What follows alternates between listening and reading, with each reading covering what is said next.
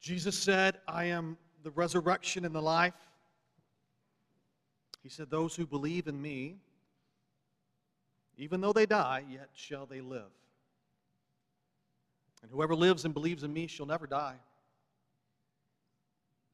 He said, I am the Alpha and the Omega, the beginning and the end, the first and the last. I died, and behold, I am alive evermore. And I hold the keys of hell and death. Because I live, you shall live also. On behalf of the family and friends of, of Caden, I want to thank you for your presence today. As many of you have, have learned, as many of you know, um, in times like this, words are not remembered, but presence is. We gather for two reasons today. The first reason we gather is to celebrate the life of Caden Leslie Porter. Caden's earthly life was brief. But nonetheless, it, it was a blessing. He loved and was loved by many. He experienced trials, but he also experienced great joy. And as sad as today is, for, for very obvious reasons, we will not let death steal from us the joy of knowing Caden. Rather, we will choose to celebrate every moment of joy which God gave us to share with Caden. As the people of God, in all things we give thanks. So, part of our reason to gather today is, is just to give thanks for Caden's life, to celebrate it and all the times and all the moments we got to share with him. The second reason that we gather today is because we all need to be reminded of our hope in the face of death. We come together with grief. We acknowledge that, that our loss is real and because our loss is real, we gather to be again reminded that Jesus shed his blood for Caden, that Caden put his faith in Jesus, and by grace, Caden is with Jesus in glory today. And those of us who put our faith in Jesus will one day be reunited with Caden in the presence of Christ, where we will join together with Caden in the great worship of the triune God. So we do two things today. If you hear nothing, hear this. We celebrate Caden's life and we find hope in the resurrection of Jesus. So, my friends, may God grant you grace that in your pain you might find comfort, that in your sorrow you might find hope, and that in the shadow of death you might again discover the resurrection. Reverend Blaha, would you lead us in prayer?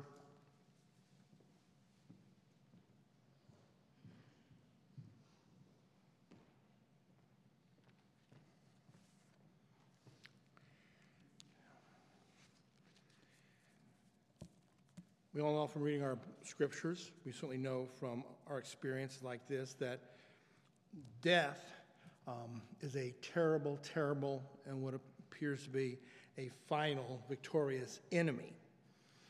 And it's no accident that this is very much at the heart of the message of the scriptures. The very earliest scriptures in Adam's sin, we all sinned, and death and condemnation. And the rest of man's history is really trying to work itself out uh, of that situation.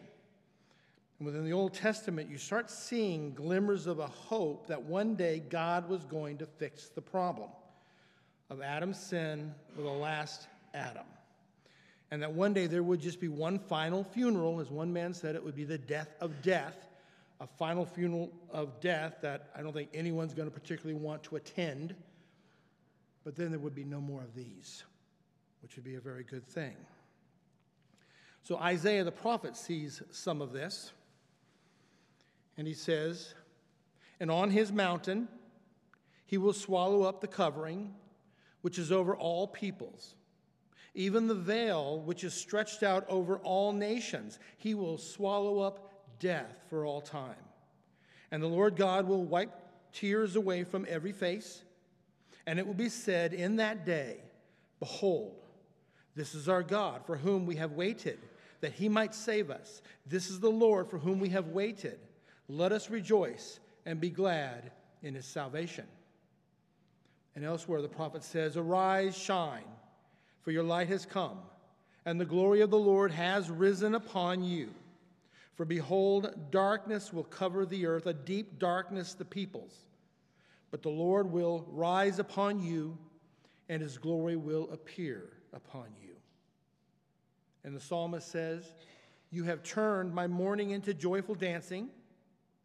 You have taken away my clothes of mourning and clothed me with joy. And God speaks to Joshua Have I not commanded you? Be strong be courageous.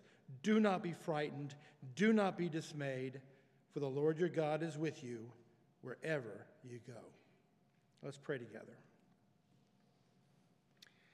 Our Heavenly Father, the God of all comfort and encouragement, our light in darkness, our life in death, our glory, and the one who lifts our head. We gather together today in a condition that we would never choose. But you have brought us here, and by faith we confess, Thy will be done. We acknowledge your sovereign will is grace in all things to your children, and that the end of that grace is always your glory and our enjoyment of Christ forever. We give thanks, O God, that you are just, you are loving, and you are merciful. And yet, this does not make our grief less. Jesus, knowing the hope of the resurrection, stood before death and wept. Likewise, Lord, in our tears, give us hope. In the separation of death, let us know that belonging to Christ means that we will live and be together again. This day, we are thankful for Caden Porter, a gift for over 16 years to his family, to his friends, to your church, and to many others. We are thankful for his courage as he lived with uncertainties, his love for the life you gave him, and his faith in Christ that assured him that Lord his God was going to be with him wherever he went. So give us today the comfort of the gospel that Jesus has defeated death. Give us assurance that nothing can separate us from the love of God in Christ, not even the grave. Give us faith to believe the wonderful promises of our salvation. Christ in us, the hope of glory.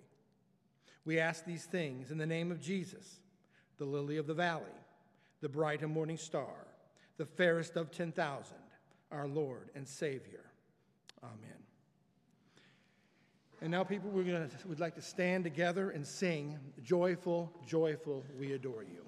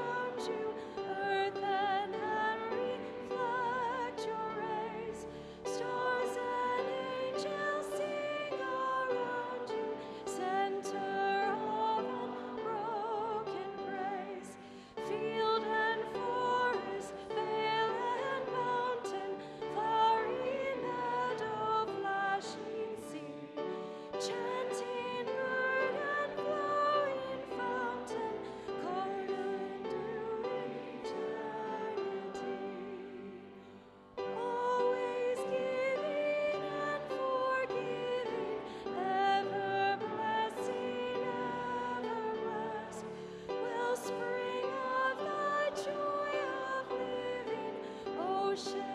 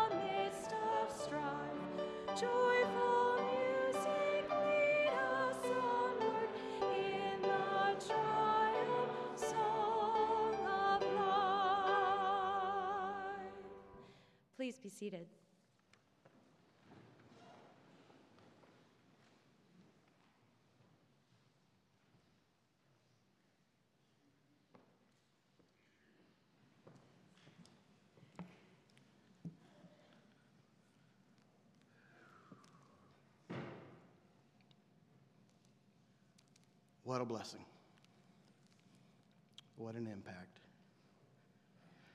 This day is not about sadness and tears, and even though they're present. So I want us to celebrate. So we're going to have a little fun with this process. Okay? Um, I'm not on staff here, so if I do this and they want to fire me, they can't fire me because I, I don't. I don't. So uh, I did this at my last uh, awakening, last chapel at Hartfield before I left for deployment to start off. So we're going to start off this day doing the same way. So students know how to do this. So give me two hand claps and a Ric Flair. There we go. Now that you adults have gotten over the flabbergasting, so let's, uh, let's all do it. It's, it's, two hand claps and then a Ric Flair. When you say woo, you hold up four fingers, all right? So let's do it all again. Here we go. Give me two hand claps and a Ric Flair. What I'm talking about.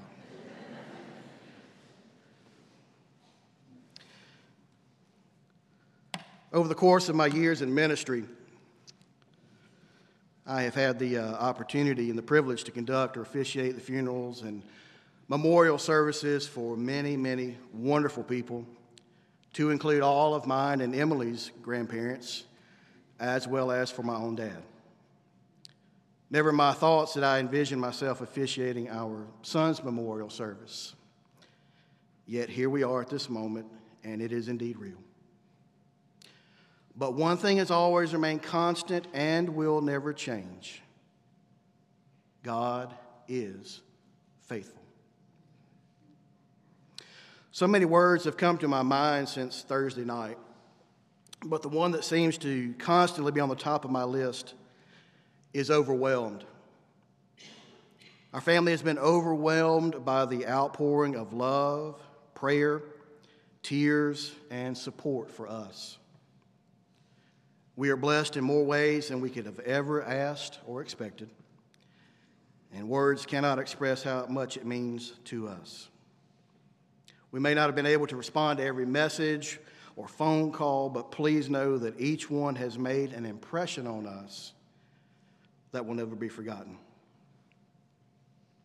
So, to our immediate family, our friends, our Hartfield family, our Army family, our Apple Annie's family, our Lakeside and Pleasant Grove family, and so many, many more, thank you, and we love you. Today, as we gather to celebrate Caden's life, again, what a joy it is seeing all of you here. There's no doubt that Caden has made a personal impact on us, a kingdom impact on us, and he continues to make our world a better place. It is up to us to continue doing the same things, for in doing so, this is how we honor Caden. Many of you may not know that Caden's name actually means warrior or fighter.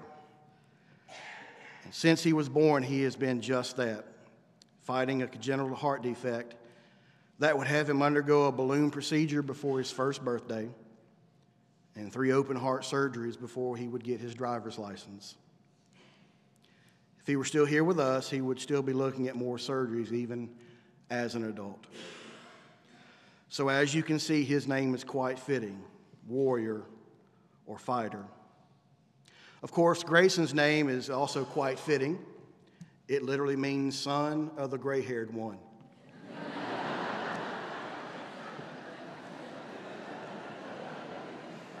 Woo! A parent's responsibility is to teach their children right from wrong, respect, morals, and to see them live out their values. Christian parents have that same responsibility with the added charge of demonstrating and teaching them about God's redeeming love and saving grace. Deuteronomy 6, verses 4 through 9 reads Hear, O Israel, the Lord our God, the Lord is one. You shall love the Lord your God with all your heart and with all your soul and with all your might. And these words that I command you today shall be on your heart. You shall teach them diligently to your children, and you shall talk of them when you sit in your house, and when you walk by the way, and when you lie down, and when you rise. You shall bind them as a sign on your hand, and they shall be as frontlets between your eyes. You shall write them on the doorposts of your house and on your gates. Today, though, I would like to share a few lessons that Caden taught me as a dad and that he demonstrated by the life he lived. Lessons from which we can all benefit today. The first lesson that he taught me was that it's okay to not be into sports. My brother and I grew up playing sports, and it was just a normal part of our lives. And even as, as kids, as young, young kids, our dad continued to play sports, and who knows how many hours we spent at the ballpark for softball games and weekends for tournaments. And it was just part of who we were. And since I played sports growing up as, as a, a kid in high school, uh, I was a stellar athlete.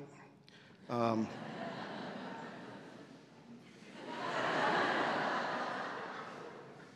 that was not intended to be funny. That's uh, a little offended now. But since I grew up playing sports, I had visions of Caden being a much better athlete than me. But that's not who he was. That's not who he is. And that's not where his heart is. His love was anything that was happening on a stage, or anything music, or anything theater. No matter how many different sports we tried, that was not his passion. He would rather spend time at a rehearsal or watching something or someone on the stage, especially if there were snacks. So, again, he taught me that it's okay to be different and to like other things. But because of Caden liking music and theater and not just being that interested in sports, I was so afraid of him being picked on or being singled out. I endured some ridicule growing up, and I wanted to protect Caden from, from that. He did receive some ridicule for his interest or his uniqueness. And there was that one time where I was bowed up on, and about to slap an older kid for being mean to him in the line of, at a water slide. Yet what I learned from him was that it doesn't matter what people think. Caden was not concerned with what people thought about him or even said about him. He is true to his own self and knows that his value is not found in other people's opinions or comments.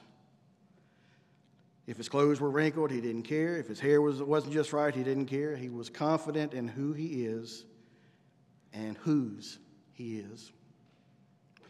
But he did have a list of people who made fun of him, and I'll meet you in the parking lot after the service.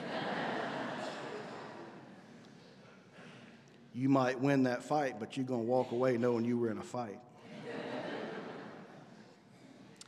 I could go on and on with other examples of lessons, but one more special or really truly impactful to me is that Caden helped me to be a better pastor. He helped me to see the fragility of life, overcoming fear of the unknown, and to allow people to come alongside you in times of difficulty. Caden taught me how to be more compassionate and, in, and intentional in my interactions with others during their times of crisis, and how not to try and fix everything with platitudes or with what I call a Hallmark card type of expression. When we were enduring Caden's first open heart surgery, statements such as, it's always darkest before dawn, or God gives his hardest battles to his strongest soldiers brought me no comfort. We knew that they were intended to help or encourage us, yet they failed to change anything or make our situation any better. We were still in a hospital. We were still watching our son hooked up to all kinds of machines, and we were still powerless to do anything but watch and wait. I resolved from that moment going forward that I would not offer platitudes, but rather would be real and vulnerable right alongside those God placed in my care.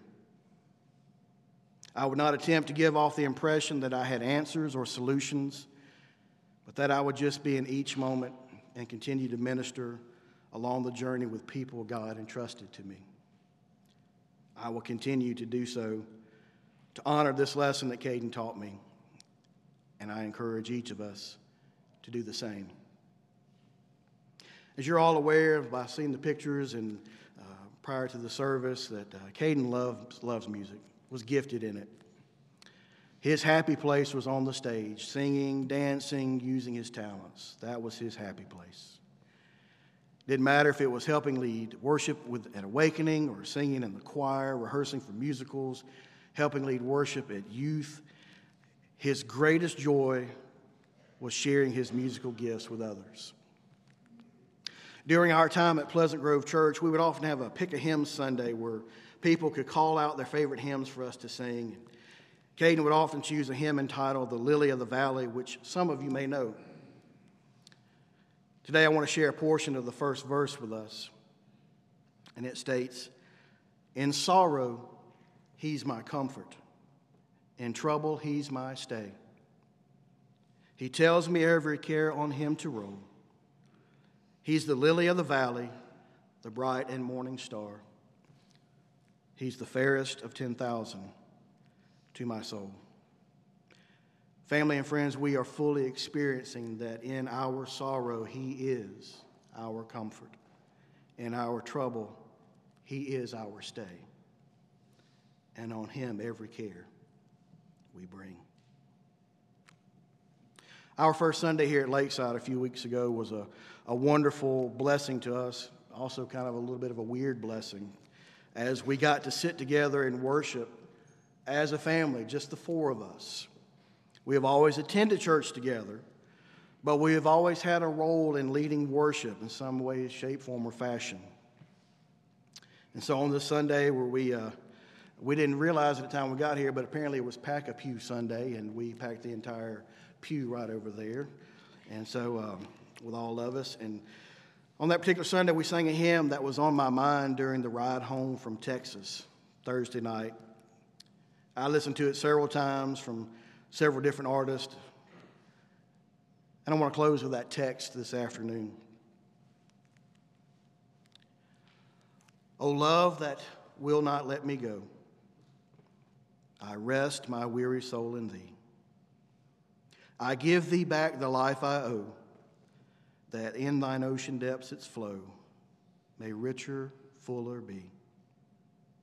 O light that follows all my way, I yield my flickering torch to thee. My heart restores its borrowed ray, that in thy sunshine's blaze its day may brighter, fairer be. O joy that seekest me through pain, I cannot close my heart to thee. I trace the rainbow through the rain and feel, the promise is not in vain that morn shall tearless be. O cross that liftest up my head, I dare not ask to fly from thee. I lay in dust, life's glory dead, and from the ground there blossoms red life that shall endless be. When Caden was baptized as an infant and we were still uncertain about what we would need to do for his heart defect, Caden's papa said something that in his prayer before lunch that day that I still remember almost 17 years later. He prayed that Caden's heart was in God's hands. And Thursday night, our prayers were answered and Caden's heart was made new. Because of our faith, we know that today is not our goodbye. Caden may be gone from us physically. Thanks be to God for the coming day when our faith shall be made sight and we shall experience all of God's promises anew. And I look forward to hearing Caden say to us, What took you so long to get here?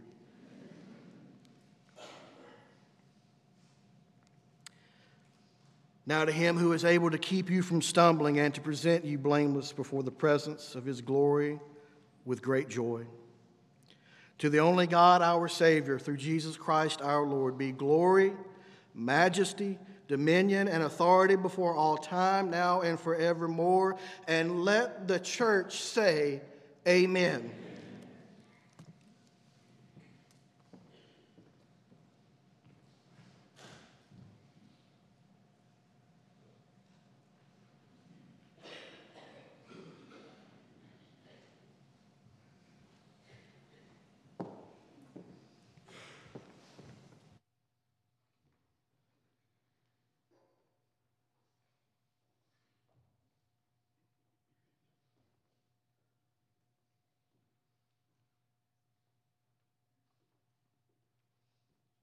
stand and sing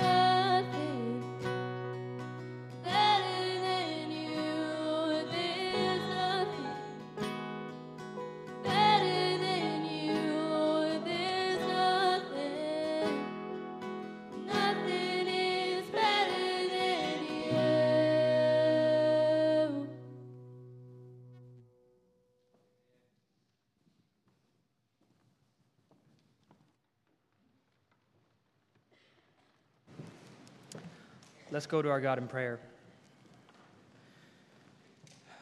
Most gracious Heavenly Father, we thank you for allowing us to gather together to celebrate the life of Caden. We thank you that each one of us had the honor of knowing such a wonderful, God fearing young man.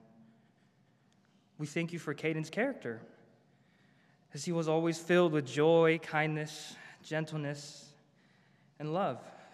We're so thankful to have witnessed the fruits of the Spirit on display for us through Caden, and to have felt the love of Christ that always shined brightly through our friend. We also thank you for lifting Caden, for gifting Caden the best parents in the world and the best brother in the world, Frank, Emily, and Grayson. But most importantly, we thank you for the gift of faith that you gave to Caden. We praise you for your grace that was extended to him. We know through your word that you planted, watered, nurtured, and flourished his faith in you. We mourn, but we rejoice at the assurance that you have fulfilled all the promises of your grace to Caden. And we know that Caden no longer lives in a world of sin, brokenness, and sorrow, but now dwells in your kingdom in eternal peace, tasting the fullness of your grace in heaven. We are in awe that you, O Lord, the creator of the universe, time, space, and the cosmos, called Caden before the foundations of this world to be adopted into kingship as your son through the cross of Jesus Christ. The kindness of our King knows no bounds. And Caden has experienced it in fullness during his life on earth and continues to receive it in eternity. Words cannot express our gratitude for your gift of salvation for us, but especially upon the life of our close brother Caden as we remember him today. Words also cannot express the grief that we feel, especially for the Porter family. But Lord, we know that we serve a God who dwells among his people and cares for them deeply. Lord, you hear our sorrows and our cries. You are well acquainted with our grief, and this morning we cast all our sorrows and pain to you. We know that you alone heal broken hearts and the pains of life. Lord, we ask that you would bring comfort to Frank, Emily, and Grayson, and to his whole family. We pray that the peace that surpasses all understanding would fall upon them, and that you would pour out your care and love towards them during this difficult season.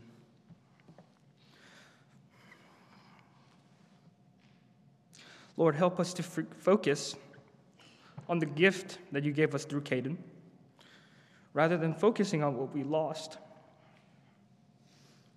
I pray that we will grow in our love and trust in you through the example that Caden set for so many people around him. Father, we find comfort in the fact that you hold Caden in your hands and that he has seen the fullness of your glory in your presence. What can we say to your grace? But thank you. Thank you for giving us the gift of Caden in our lives. We fall and worship you as we celebrate him. Lord, you were always and will always be good to Caden, your son, and we are forever grateful. We pray that you would keep us in the palm of your hands as we live on earth and look forward to the day where we are reunited with Caden, worshiping you in eternity forever and ever and ever. We pray all these things in Jesus' name. Amen.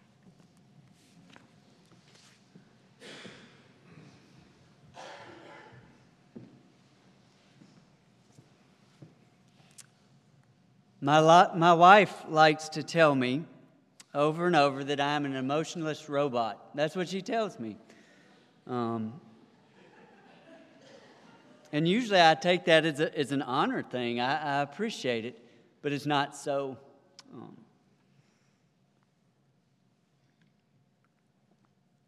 me and Frank spent, spent a life together, doing ministry together, eating lunch together.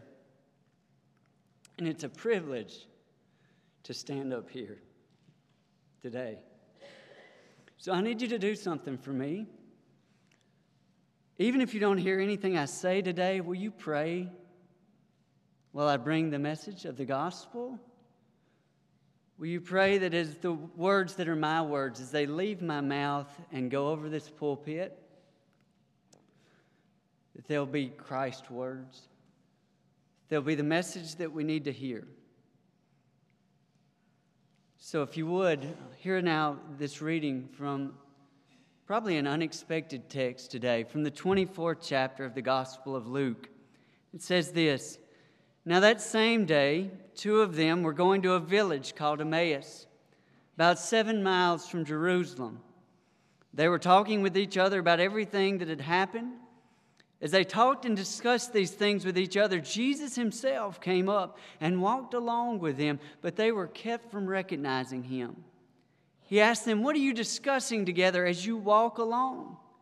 They stood still, their faces downcast, and one of them, named Cleopas, asked him, Are you the only one visiting Jerusalem who does not know the things that have happened there in these days? What things? he asked. About Jesus of Nazareth, they replied, He was a prophet, powerful in word and deed before God and all the people. The chief priest and our rulers handed him over to be sentenced to death, and they crucified him. But we had hoped that he was the one who was going to redeem Israel. And what is more, it is the third day since all this took place.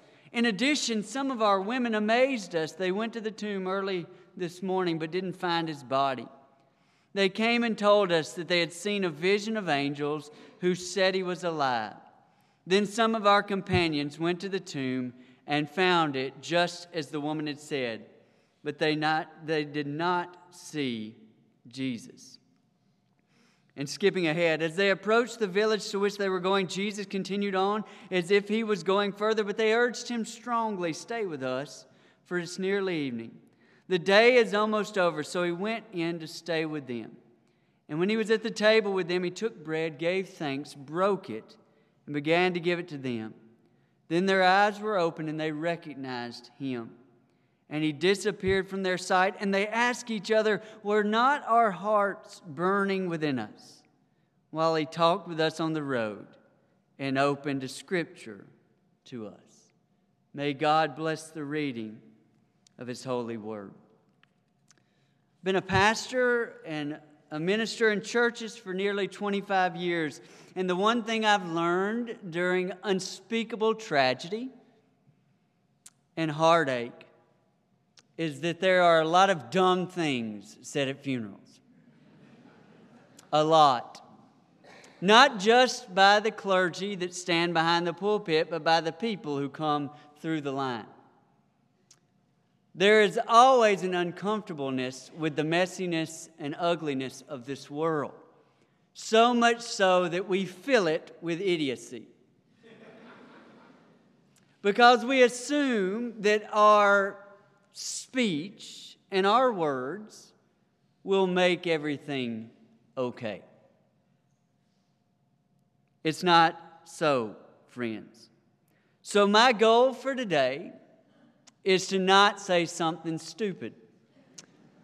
My goal is to not say something heretical, but if I do say something heretical, hopefully it'll at least be helpful. That's my hope as I share with you today. I guess the bar should be higher than that. The bar should be higher. What you deserve, Frank and Emily and family, is a world class theologian who can express a robust theodicy who can share about the justice of God in a way that makes this seem all right. You deserve an expert to defend the justice of God in the midst of overwhelming suffering. You also deserve a leading and wise and experienced therapist who could equip you with the tools of coping with such a day. Or maybe you deserve an expert in logical deduction who could use reasoning to make sense of all this. You deserve a powerful preacher who can bring down God's glory to inspire your hearts and your minds for the future. You deserve all that, but you get me. And for that, I'm sorry. But Frank and Emily, all I, all I can offer you is what I've got. I love you. And I wouldn't be anywhere else today. So I can offer you love and presence. And I pray that that's enough. What we'll learn from today is that there's a lot of disparity in this life in what we deserve and what we get. Hear me. There's a lot of disparity in what we deserve and what we get. And it starts from the very beginning of the church, as we see in Luke's gospel today. Christendom starts with a resurrection. A new thing has happened. Death is defeated, love wins, and life bursts forth. But, but the spoils of redemption aren't immediately obvious to everybody who follows Jesus. There are rumors and unbelievably fantastic stories, but mostly, read it, it's not me making it up. Mostly, there is a return to the mundaneness of everyday life and disappointment. Even in the midst of resurrection. In that journey, though, Jesus shows up. In that moment, they miss it. He's there, and they're too flustered and fatigued and grief stricken and distracted to notice. And in that state, in that very state of distraction and preoccupation and mundaneness, he asks them a question and they give him an answer. The three hardest words in all of the gospel, if you're paying attention. Three hardest. What do they say? We had hoped. We had hoped. Our plans, our future, our past, all of us. We had hoped. What did they hope for? They'd hoped for a champion and a, a victor. We had hoped for a remover of pain and discomfort. We had hoped for a righter of wrongs. We had hoped for a restorer of justice. We had hoped for all of those things, and what we got was more questions and suffering and disappointment and grief and anxiety and isolation. We had hoped. I think today, as we stand here, we can say the same. We had all hoped. We had hoped. And all we want's answers.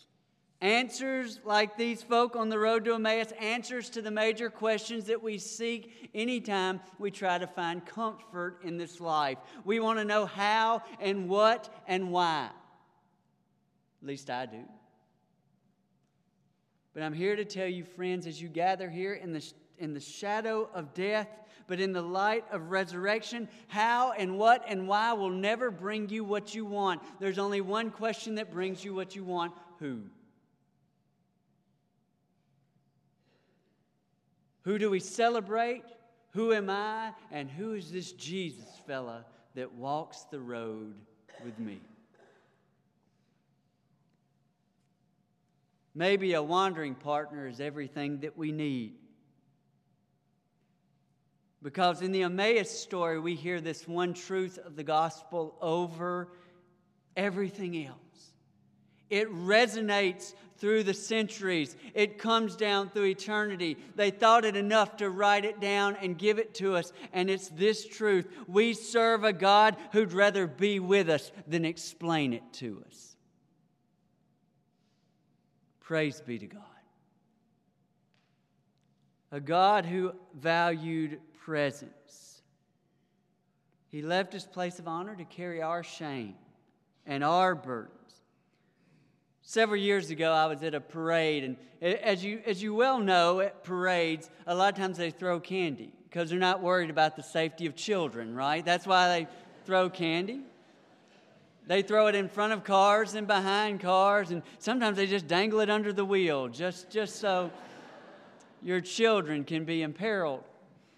And I was watching as the kids went and scooped up all the candy, and their parents had, had put them in a bag. And you can tell those overachieving parents because they have fancy, fancy containers. But my children and a few of the other children who were neglected by their parents had a Walmart sack that they found in their trunk.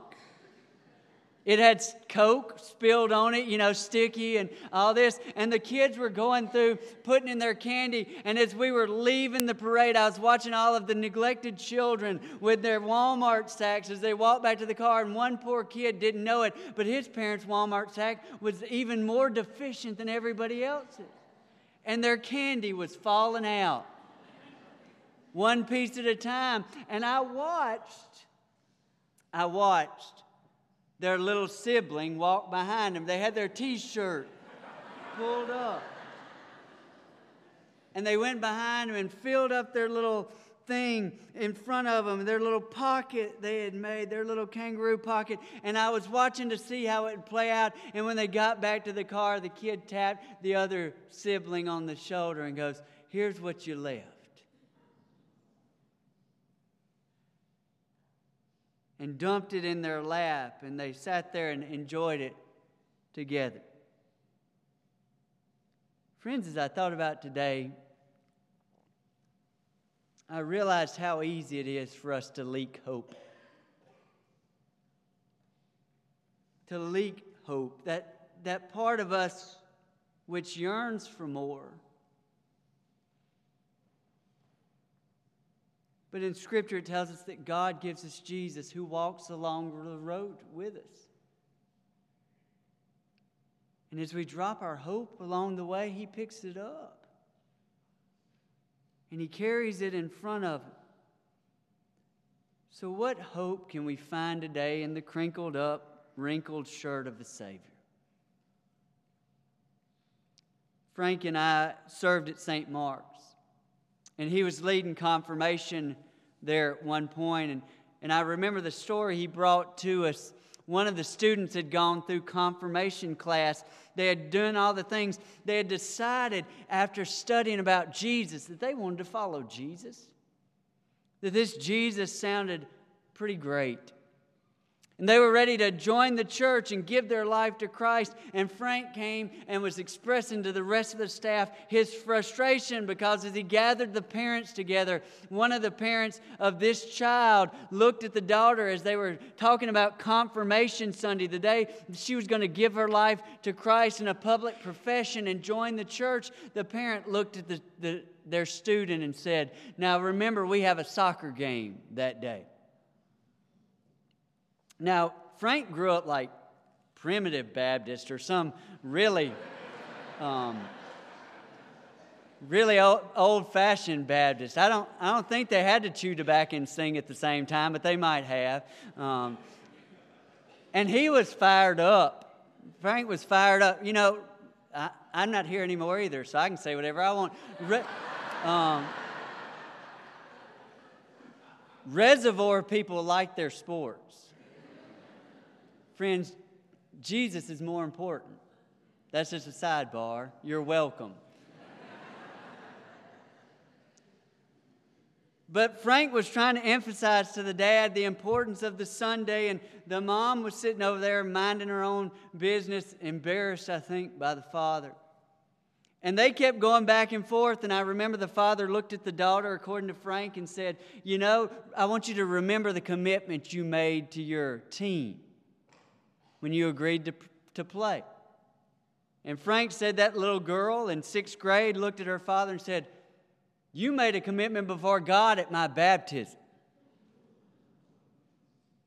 And you're responsible. Now, friends, not every story has a happy ending. The father went and coached soccer, but the mom and the daughter got baptized and joined the church. But it reminded me, that story of me and Frank reminded me of what happens at, at, at, our ritual of infant baptism. We ask the parents the question Will you be responsible for this child? Will you live your life in such a way as when they're old enough, they'll accept Jesus as their Savior? Will you do everything in your power? And then we ask the church the same thing. And I remember as a parent, just as they did, the promise that was made before God. Frank and Emily made a promise, and God made a promise to them. I loved your child before I created him. I loved your child as I gave him to you, and I'll love your child forever. As any parent stands over the baptism of their child, I think Frank and Emily would say, We had hoped for a beautiful son. We had hoped for a loving family. We had hoped for precious moments. We had hoped for a kind and loving child. We had hoped for a gifted musician. We had hoped for a child who loved life. We had hoped for a child who would ensure that Christian run businesses like Chick fil A stayed in business. We, we had hoped for a Jesus following mighty warrior of God. We had hoped, Lord, for the fulfillment of promise. As I stand here today, friends, are our hearts not burning in our chest? Are our hearts not burning in our chest at the fulfillment, both from Frank and Emily, who raised an awesome son, and the fulfillment of the promise of a God who loves Caden forever? He crafted and formed him perfectly. We are blessed. Caden was here along the road to our Emmaus as well. Jesus, too.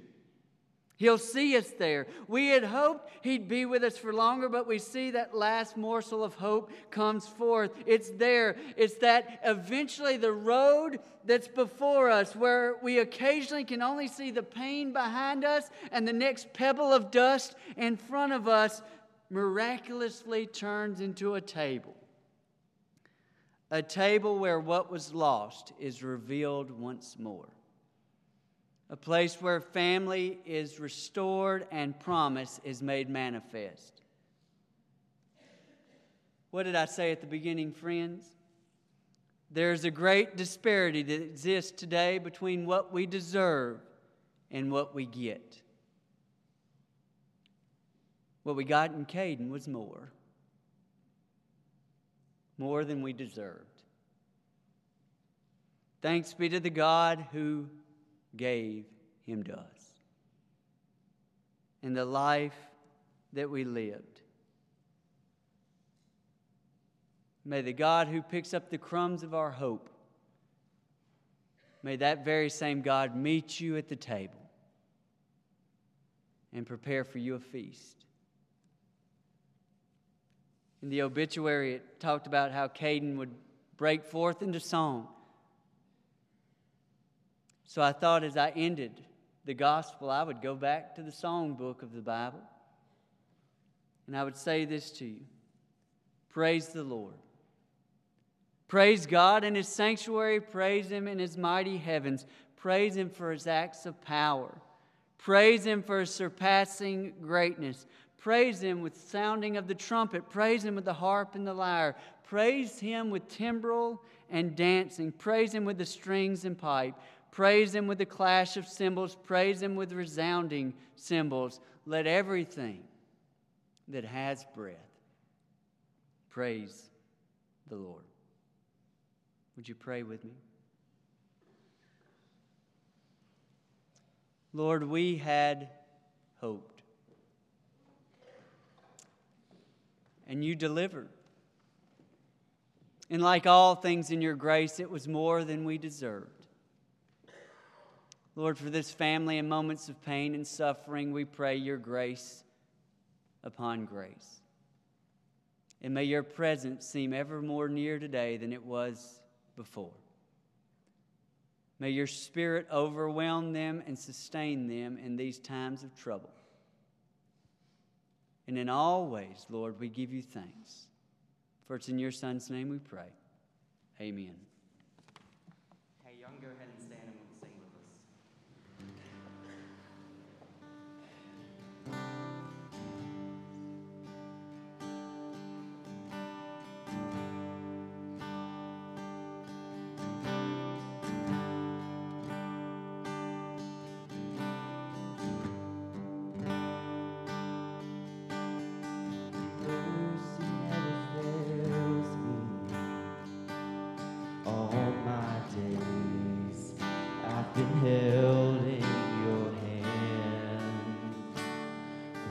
Moment that I wake up until I lay my head, I will sing of the goodness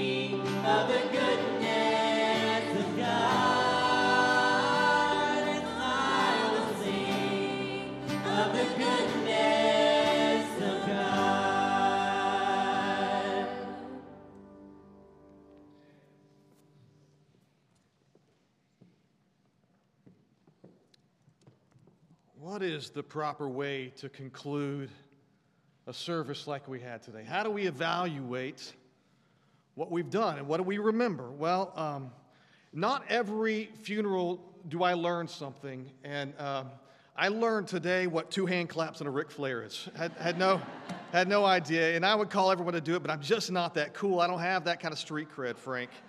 Um, Frank, you got up today and you, uh, you courageously shared. I thank God for the courage that He gave you to do that. You said one thing never changes God is faithful. You reminded us that Caden's name means fighter. And you shared with us the lessons that as a father you learned from Caden's life. It's okay not to play sports, it doesn't matter what others think. And ultimately, that you and your family always realized that Caden's heart was always in God's hands. Thanks be to the Lord. Keith stood up before us to share the gospel, and he offered you, as much as any man can, his, his love and his, his presence. And he taught us that how and, and what and why, those are questions that will never bring you what you want. But the only question that satisfies in the loss and the emptiness of today is who? And that who was Jesus Christ. The hope that we face today as we leave here is in Jesus alone. He said that it's possible that many of us today are leaking faith, and, and, and it is Jesus who walks with us and picks that up for us. And ultimately, I think it's a really interesting statement that there's a great disparity between what we deserve and what we get. Isn't that true of all of us as, as sinners, as broken people sit here today? The hope that we have is not based on the life that Caden lived. The hope that we have is in who he believed in. In Caden, we get more than we deserved. In Christ, we get more than we deserved. Friends, place your faith in Christ today. Um, we've been the church gathered. Let us go and be the church scattered. And as you do, take with you the sure and certain assurance of the resurrection unto eternal life, the love of Christ Jesus our Lord. Amen.